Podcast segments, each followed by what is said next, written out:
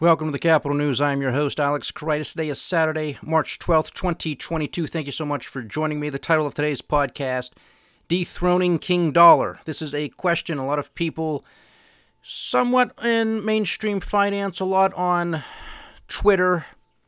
There is a lot of discussion being thrown around right now with all of these sanctions in place and the weakness within the global economy that the US dollar in all of this is somehow going to be dethroned, that it is no longer going to be the reserve currency of the globe. Is that a possibility? That's what we're going to dive into here in today's podcast. However, there's a lot of other news to discuss, so we're going to talk a little bit about those other things as well. I obviously want to cover market performance. We have to discuss the nickel market because of the rapid increase in prices last week in the LME, the London Metal Exchange, shutting down trading altogether for nickel. And likely, they, I mean, they better open the market next week because there is some very funny business going on here when it comes to the nickel market. And it's not good.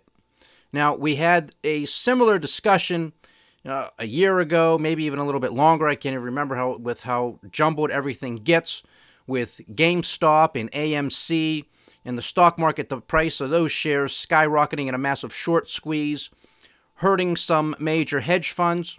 We talked about that at length. This is even worse. Uh, on in, in several respects, and we'll get into that momentarily. But again, that's with the nickel market. Uh, some comments made by Speaker of the House Nancy Pelosi with respect to inflation, completely off the rails, no surprise. And our other fearless leader, Vice President Kamala Harris, again proving how stupid she really is. Somehow the Biden administration thought it prudent to send Kamala Harris over to Europe, over to Poland, to handle the situation that's going on there with whether or not Poland is going to send airplanes, military aircraft, to the Ukrainians in one way or another. Either directly give them to us, we give them to them, blah, blah, blah, blah, blah. All back and forth. Terrible communication, terrible policy, but guess what? We know exactly who to send to solve it.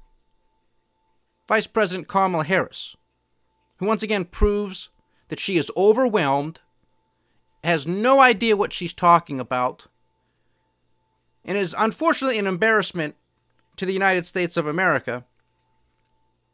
And unfortunately, the President of the United States, Joe Biden, is also an embarrassment to this country, as have been several of our prior presidents. That's why this country is in decline. Politically, economically, morally, ethically, you, you, you name it, down the list. All of these issues. Doesn't need to be this way. Our best days can be ahead of us. They should be ahead of us. And I truly believe that they are ahead of us, but we have to get on the right path. And everything we are doing, in my estimation, is wrong. And that's not good. It's not good for us as Americans or for the Western free world. It's not good for the rest of the world because they are looking for leadership somewhere and it's not coming from the United States of America. It's not coming from Canada. It's not coming from Europe. It's just a vacuum. It's a complete void. There is no leadership. And of course, there's not any type of responsibility or accountability out there. No, no, no. It's always somebody else's fault. $30 trillion in debt we have, Vladimir Putin's fault. 7.9% inflation, and of course it's much higher than that, Vladimir Putin's fault. Gas prices going through the roof, Vladimir Putin's fault. Crumbling infrastructure, Vladimir Putin's fault. Student debt, Putin. Kids can't read or write, do basic math, Putin. All of our problems, Putin's fault. They are not going to take any type of responsibility. Nancy Pelosi's comments about inflation. Oh, uh, inflation and our national debt uh, that's not caused by government spending. Oh, no, no, no. In fact, government spending cures inflation and the national debt. These are her words. Now, I don't know if this woman is dumb enough to actually believe that, or she just has the audacity to say that to the American people. Either way, it's unjustifiable. It's grounds for dismissal. But there she is, behind a podium, speaking to the country, because of course it's going to get covered. She's the Speaker of the House. A very powerful person in this country, an extremely frightening proposition when you understand the line of succession to the presidency. This is who's running the country. According to Nancy Pelosi, government spending does not contribute to our national debt. In fact, according to her, it's the reversal. It cures the national debt. I'm not making this stuff up. You can't. You can't make it up. This is what these people said. And I'm and I imagine some of them actually believe it. And I don't know which is more frightening. You can make the decision as to whether or not they believe it or whether they just have the audacity to look at you in the face and lie to you because they know better, but they don't care. Okay? So that's who we're dealing with. Those are our leaders. That's the face of the United States of America. Joe Biden, Kamala Harris, Nancy Pelosi. God save us all. I want to talk about some of these Russian sh- sanctions because, of course, that ties into the theme here with today's podcast, Dethroning King Dollar. How many sanctions are you going to put on countries before they start to realize, my goodness, the United States is always going to resort to putting on these types of economic sanctions? Well, then maybe we'll just stop using dollars. That's how we'll get around these sanctions, at least in part. It's easier said than done. But you got to start somewhere if you're concerned that the United States is always going to levy some type of sanction against you because you do something that the United States and or Europe don't like you doing. They don't want you to do it, so we're going to put economic sanctions on you. You're not you're not going to be allowed to trade with other countries. You're not going to be allowed to partake in the SWIFT system, which is just the communication system of our financial system. So they say, well, uh, we don't like having these sanctions put on us. We're going to do some type of workaround. And that may be very well underway. We'll get into that further. Of course, that may mean that there is a deal between Russia and China. And most likely there is, because of some of the actions that have been underway for quite a while. Because this stuff didn't just happen. Vladimir Putin just didn't decide on a Tuesday or whatever day it was to invade Ukraine. You understand history? Lots of times, almost all the time, there are deals made behind the scenes prior to an invasion, prior to the start of a conflict, of a war. You want some type of assurance, you want some type of alliance, something that gives you insurance Russia, Vladimir Putin, would have been looking for some type of assurance from the Chinese. Because you're playing chess here. Not only do you have to think about your move, you have to think about okay, if I do this, what is my opponent going to do in response? You have to think at least a couple moves ahead, if not more. Vladimir Putin would have had to have known that if he was to invade Ukraine, that there was going to be a response. There would be a response from the Ukrainians. There would be a response from NATO, the EU, and the United States of America, and maybe other countries as well. And you can sit there and you can war game this out. You can have your generals around a table. You can have your foreign policy advisors around a table, your intelligence chiefs, your economists, your central bankers. And you can say, okay, well, if we did it, or if somebody did this to us, what would we do to them? It's not that difficult to think this through. And the Russians are known for playing chess. And again, I'm not siding with Russia. I'm just giving you their perspective. I'm just telling you what's going on here. The United States still has an immense amount of power. These sanctions that we are levying on the Russians are going to impact them in a negative way. But guess what? The actions that the Russians are taking in response are going to impact us as well. There is blowback to these sanctions. If somebody's buying, because, okay, so we're stopping trade or we're restricting trade, okay? So, oh, well, we're just targeting the Russians. No, you're not just targeting the Russians. If they're selling, somebody's buying. Well, now the buyers aren't allowed to buy, so where are they going to go? You understand? You're not just hurting the Russians here, there's blowback on the United States, on Europe, and on other nations which is just going to make the situation in which we're already in worse. And I'm really talking about the inflationary pressures that exist globally. We talked about food prices. We're going to continue to talk about food prices again today as well because there's more news from the United Nations on what they're expecting to happen with food prices. And I imagine it'll be even worse than that. We'll get to that momentarily. Then, of course, we've had the United States reach out to Venezuela and Iran, you know, our, our, our best friends. I guess looking, uh, you know, don't join the side of the Russians. Uh, can you uh, can you increase the output of oil? Uh, this, that, or the other. President Maduro of Venezuela told Joe Biden basically go pound salt. Nope, we're not doing it. Iran is walking away from the table with respect to nuclear talks. And of course, here in the United States, where we should be energy independent, because we have a mother lode of oil, natural gas, coal. With our engineers and scientists, we should have nuclear power. Our technology, should be here, but nope, can't do it. All of this stuff has to be cut off. And then you scratch your head, well, why are oil prices so high? Why are natural gas prices so high? Why are my utility bills going up? Why does it cost so much to put gas in my car? Well, it's all Putin's fault. That's what we're told, so that must be the truth.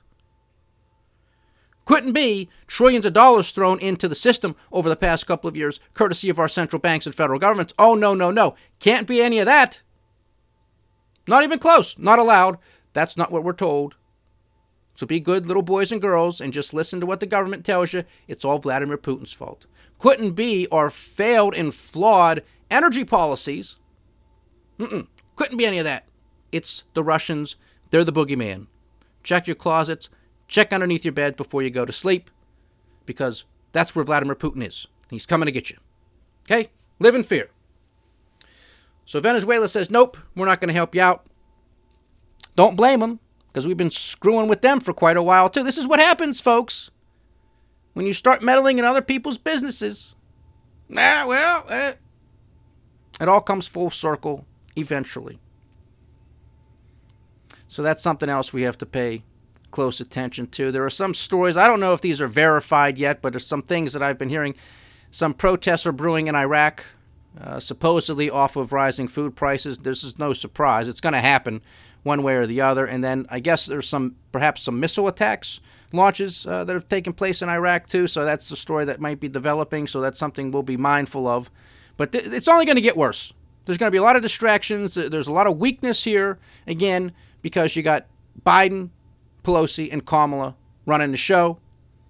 Uh, if you looked at that from the outside world and you wanted to try to get away with some things, uh, now would probably be the time to do it, unfortunately and uh, we don't know what's going to escalate, but that's what's likely going to happen is there's going to be escalation. Nobody's just going to come to the table and say enough's enough. We got to stop this stuff. It's not likely going to happen. It's going to escalate. And Vladimir Putin at this juncture is showing no signs of stopping uh, the invasion of Ukraine. So we'll keep you updated as we move forward. Some market performance here. We have the University of Michigan Consumer Sentiment for the U.S. falling to, to a reading of 59.7 in March of 2022 from 62.8 in February, well below market forecast of 61.4. It is the lowest reading since November of 2011 as inflation expectations rose sharply due to a surge in fuel prices, and of course, caused by the Russian invasion of Ukraine. The current economic index fell to 67.8 from 68.2, while the expectations gauge sank to 54.4 from 59.4. The year ahead expectation inflation rate at 5.4% rose to its highest level since 1981, and expected gas prices posted their largest monthly upward surge in decades. That's amazing, isn't it? Only 5.4%? The American people evidently have no idea what's in store for them. They're going to be praying for 5.4% inflation. On the commodity front, we have WTI at $109.33, closing upwards of 3% on Friday. Brent also up 3% in Friday's trading session, $112.67 a barrel. Natural gas also up 3%, $4.77. Gold down one half a percent in Friday's session, $1,985 an ounce, but still very close to an all time high. Silver down slightly in Friday's trading session, $25.82. Copper, $4.61. Where do we have wheat? Wheat up 3% in Friday's session, $10.77 a bushel. Pulled back slightly with some volatility in wheat prices, but they're unfortunately likely headed higher for the foreseeable future.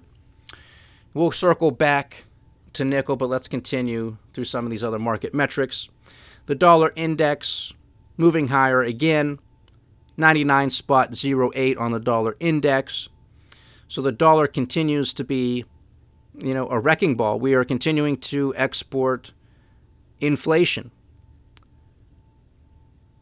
The dollar can serve as a global wrecking ball as I've explained many times over, but have to co- continuously remind the audience, new people joining the show, to understand that a lot of developing countries and countries that have a lot of currency risk are unable to issue debt in their domestic currency because of those risks. So, in order to attract investors to buy their debt, to buy their government bonds, even corporate bonds of their nation's corporations. They're going to issue it in US dollars. So there's a colossal amount of US dollar denominated debt out there. If the dollar continues to rise against a basket of currencies, then it's going to take more of those countries, their domestic currency, to pay off those bonds because they need the US dollars. So that means there's fewer dollars that can go to supporting the people in those countries with whatever government policies, whatever government programs they may have established. Again, I'm not here to nitpick whether those countries have the right policies in place. I'm just telling you they promise their people X. They need X amount of dollars to make that happen. But if they're using more of their dollars to pay off their debts, then they have less than X dollars to pay for those policies and programs. So you can imagine how people can get upset because there's going to be shortcomings. So, what might the governments do in order to make up for those gaps? Well, they may increase taxes. They may have to remove subsidies on fuel, on transportation, on housing. Again, whatever those policies may be people are stretched thin enough as it is. Those little tax increases or removal of subsidies can cause protests, can cause riots, can cause revolutions, because it can be the final straw. So, this is why this entire system is extremely fragile, because it's not going to take that much. It's just going to be the snowflake that causes the avalanche. That's all it's going to be. That's how fragile the system is. Stock market, major indexes closing down on Friday's session. The Dow gave back about seven tenths of 1%, trading at 32,944 points. The S&P 500 gave back 1.3%, trading at $4,204. The Nasdaq 100 gave back a little over 2% in Friday's trading session to close at 13,302 points. A lot of volatility in the markets this week. On a closing basis, on an intraday basis, that type of volatility, as I have been stating over the past couple of weeks, is not indicative of a bull market. It is indicative of a bear market. Most likely the first innings of a prolonged bear market. On the bond front, we have Uncle Sam's 10 year junk note yielding just shy of 2%, 1.99%. There's been a lot of volatility in the bond market too. Bond traders trying to figure out what's going on here. Should there be a flight to safety?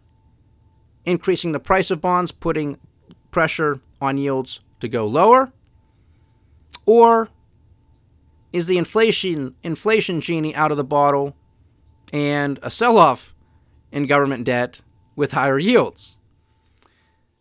The bond market, global bond markets are some of the most manipulated markets on the planet because of central bank intervention. So it is one massive bubble. I still look to the bond market, to the credit markets for the first signs of weakness, for the first signs to see where things might start to give way, where they might start to crack. But you have to understand the central banks, this is where they make their living. This is what they have been doing. They've been buying up all of, well, I shouldn't say all, don't want to go down that road, but they have been buying up a significant portion of government debt. Now, you remove them as a buyer of government debt, where do you think yields would be? They'd be through the roof.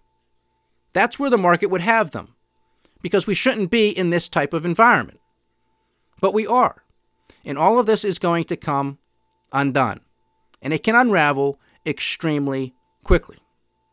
Now, I'm not going to get into it on today's podcast. Perhaps I'll do this uh, tomorrow or another day, but we'll look at the major averages in stock markets around the world, and we will look to see the performance of these indexes, and most of them have given up their gains over the past couple of years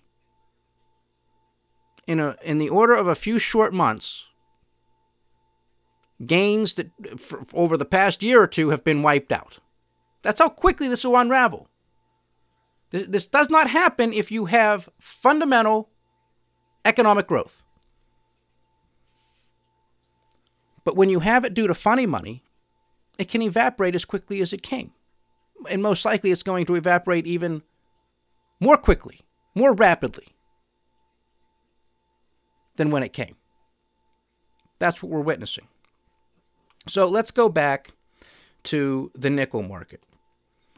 So, as many of you are probably aware by now, some of you I'm sure have been pay- paying closer attention to it. Some of you maybe just hearing some of the news for the first time or just getting a you know a brief synopsis of it. There was a massive short squeeze that took place in the nickel market.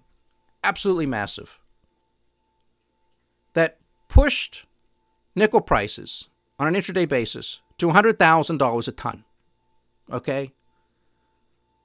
For the past year, nickel is roughly around $20,000 a ton. Okay, so th- th- this is a big deal. All right, this is a big move.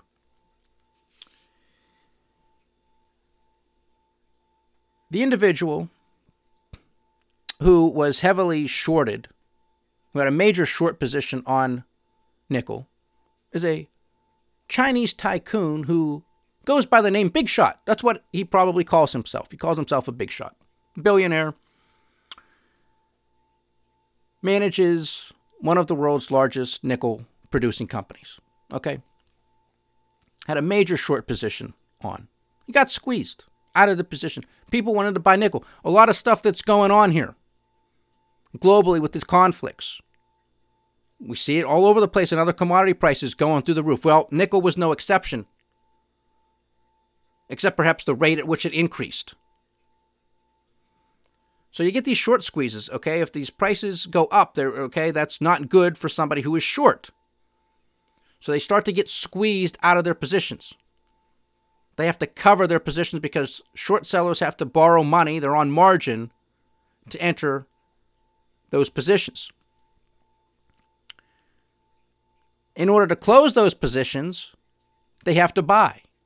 So that type of buying, if you have large amounts, guess what?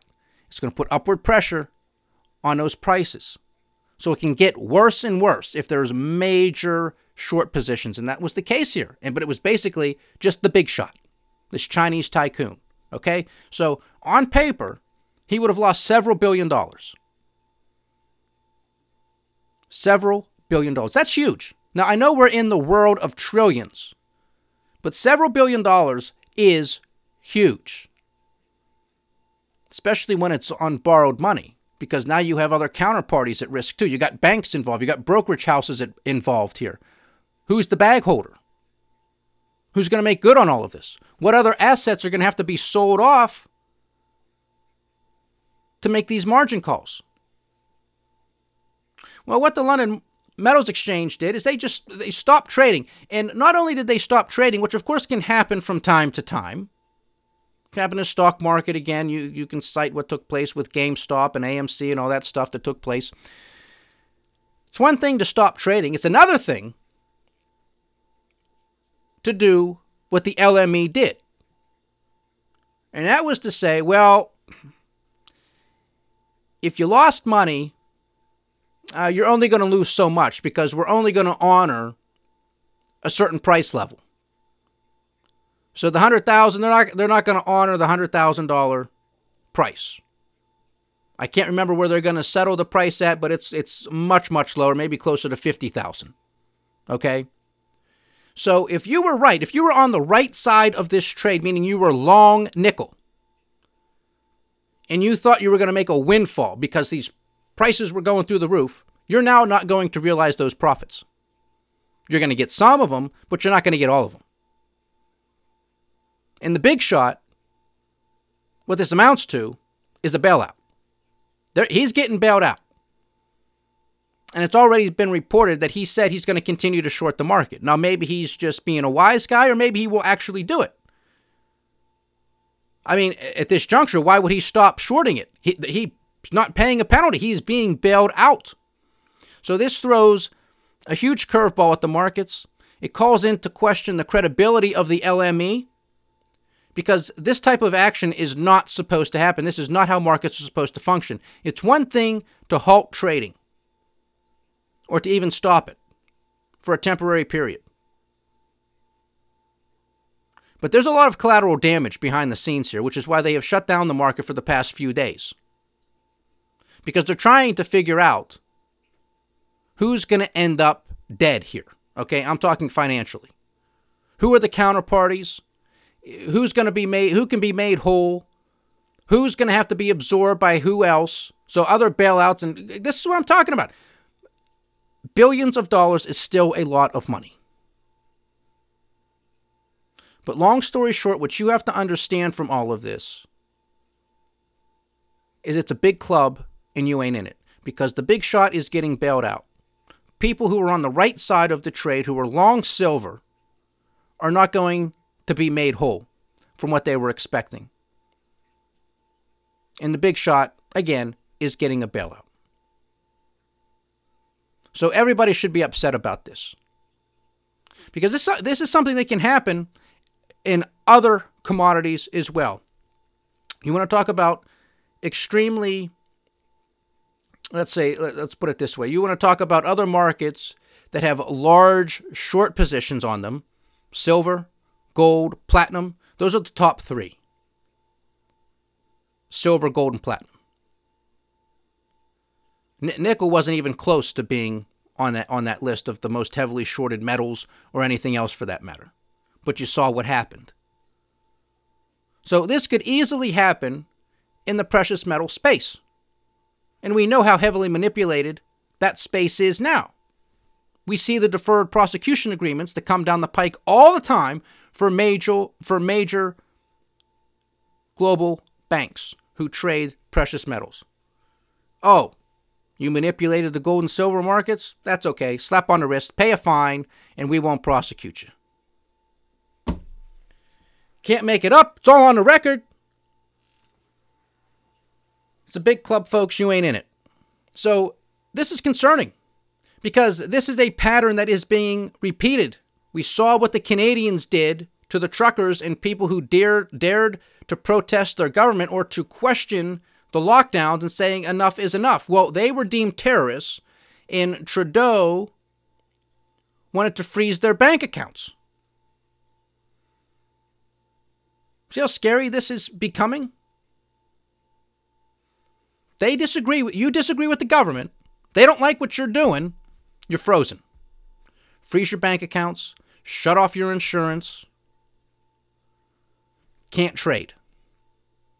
And now they're going to set us up, no doubt about it, for central bank currencies, digital currencies, and you better be good boys and girls. You better listen. You better take your vitamins in the morning. You better do what they tell you to do, or they're going to shut you off.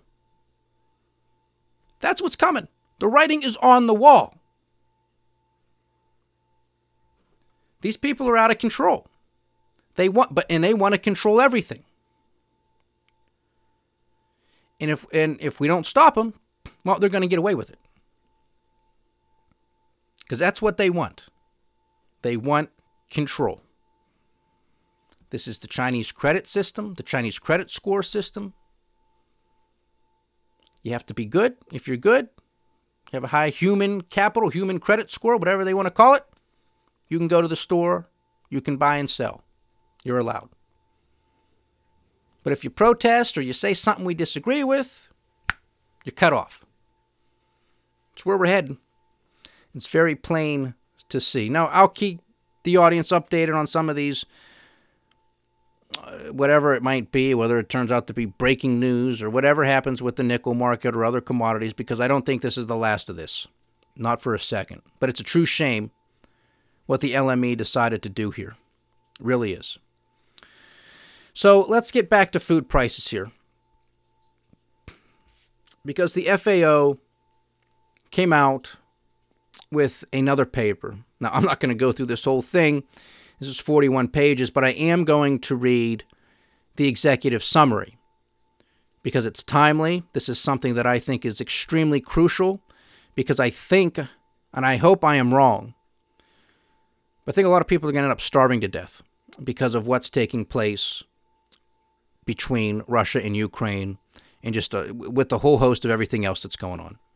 So here's part of the executive summary market structure, trade profiles, and recent price trends. So, market shares. The Russian Federation and Ukraine are among the most important producers of agricultural commodities in the world. Both countries are net exporters of agricultural products, and they both play leading supply roles in global markets of foodstuffs and fertilizers, where exportable supplies are often concentrated in a handful of countries. This concentration could expose these markets to increased vulnerability to shocks and volatility. In 2021, either the Russia Federation or Ukraine or both ranked amongst the top three global exporters of wheat, maize, rapeseed, sunflower, sunflower seeds, and sunflower oil, while the, the Russian Federation also stood as the world's top exporter of nitrogen fertilizers and the second leading supplier of both potassic and phosphorus fertilizers. Trade profiles. Many countries that are highly dependent on imported foodstuffs and fertilizers, including several that fall into the least developed country LDCs and low income food deficit countries, LIFDC groups rely on Ukrainian and Russian food supplies to meet their consumption needs. Many of these countries, already prior to the conflict, had been grappling with the negative effects of high international food and fertilizer prices. This is why this is going to lead to revolution. Wheat prices, bread prices, a great barometer for revolutions. Risk analysis, assessing the risks emanating from the conflict. Trade risk. In Ukraine, the recent escalation of conflict has already led to port closures, the suspension of oil seeds, crushing operations, and the introduction of export licensing requirements for some crops, all of which could take a toll on the country's exports of grains and vegetable oils in the months ahead. It's also uncertain whether Ukraine will be able to harvest its crops during protracted conflict. Much uncertainty also surrounds Russian export prospects going forward, giving sales difficulties that may arise as a result of economic sanctions imposed on the country. As I was stating at the top of the podcast, yeah, you can put sanctions on them, but guess what? If somebody's selling, somebody's buying. This is the blowback.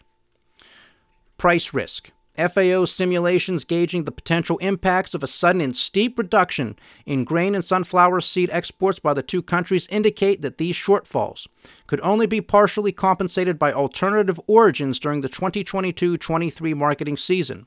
The capacity of many of these origins to boost output and shipments may be limited by high production input costs. Worryingly, the, result, the resulting global supply gap could push up international food and feed prices by 8 to 22% above their already elevated levels. Let me repeat. Worryingly, the resulting global supply gap could push up international food and feed prices by 8 to 22% above their already elevated levels. That is huge. We've seen countries break out into protests and riots over a couple percentage point increase in taxes, in fuel surge, fuel surcharge. That's all it takes. 8 to 22 percent. If the conflict keeps crude oil prices at high levels and prolongs the two countries' reduced global export participation beyond the 22 excuse me, the 2022 2023 season, a considerable supply gap would remain in global grain and sunflower seed markets, even as alternative producing countries expand their output in response to the higher prices. This would keep international prices elevated well above baseline levels. Logistical risks. In Ukraine, there are also concerns that the conflict may result in damages to inland transport infrastructure, and seaports, as well as storage and processing infrastructure. This is all the more so given the limited capacity of alternatives, such as rail transport for seaports or smaller processing facilities for modern oil seeds crushing facilities, to compensate for the lack of operation. More generally, apprehensions also exist regarding increasing insurance premia for vessels destined to berth in the Black Sea region, as these could as this could exacerbate the already elevated costs of maritime transportation, compounding further on the final costs of internationally sourced food paid by importers. It goes on. I will continue with this assessment on another podcast. But again, I want to get back to some of these sanctions, some of these counter moves by the Russians, because as I was saying for the past couple of weeks, it is likely that countries will start to hoard their goods, ban or restrict some of their exports. We cited Hungary as such an example, who was banning the export of their grains. Some other countries have started to do the same thing. Russia has basically announced that they are going to start banning exports of a whole bunch of other goods fertilizers, other grains, lumber, and they may continue this through the remainder of this year. So, what Vladimir Putin is basically saying, you want to cut us off from the financial system, fine. We're going to cut you off from the global food supply. Okay? Two can play at this game. You want to do something? Perfectly fine, but we're going to respond. Now we'll see what's more important your global liquidity or global food. And of course, they're both important. And of course, and of course, they can both be crippling if things shut down, and they are shutting down, because that's what the sanctions are. That's what the export bans are. It's shutting down. You're not going to get it. What else have we witnessed over the past year or so? We've seen China building up massive reserves of food. Okay, so this is what tells me that a deal has been struck between Russia and China. That Vladimir Putin would not have gone into Ukraine without having some sort of deal in place with China. Because, again, Vladimir Putin had to think this through. If I invade Ukraine, what's the United States? What's Europe? What are they going to do to me? Well, they're probably going to put some type of sanctions on me. Okay, that means I'm not going to be able to trade with all of these people. Well, where else can I go? I got to do something. I have to feed my people. I have to keep my economy going.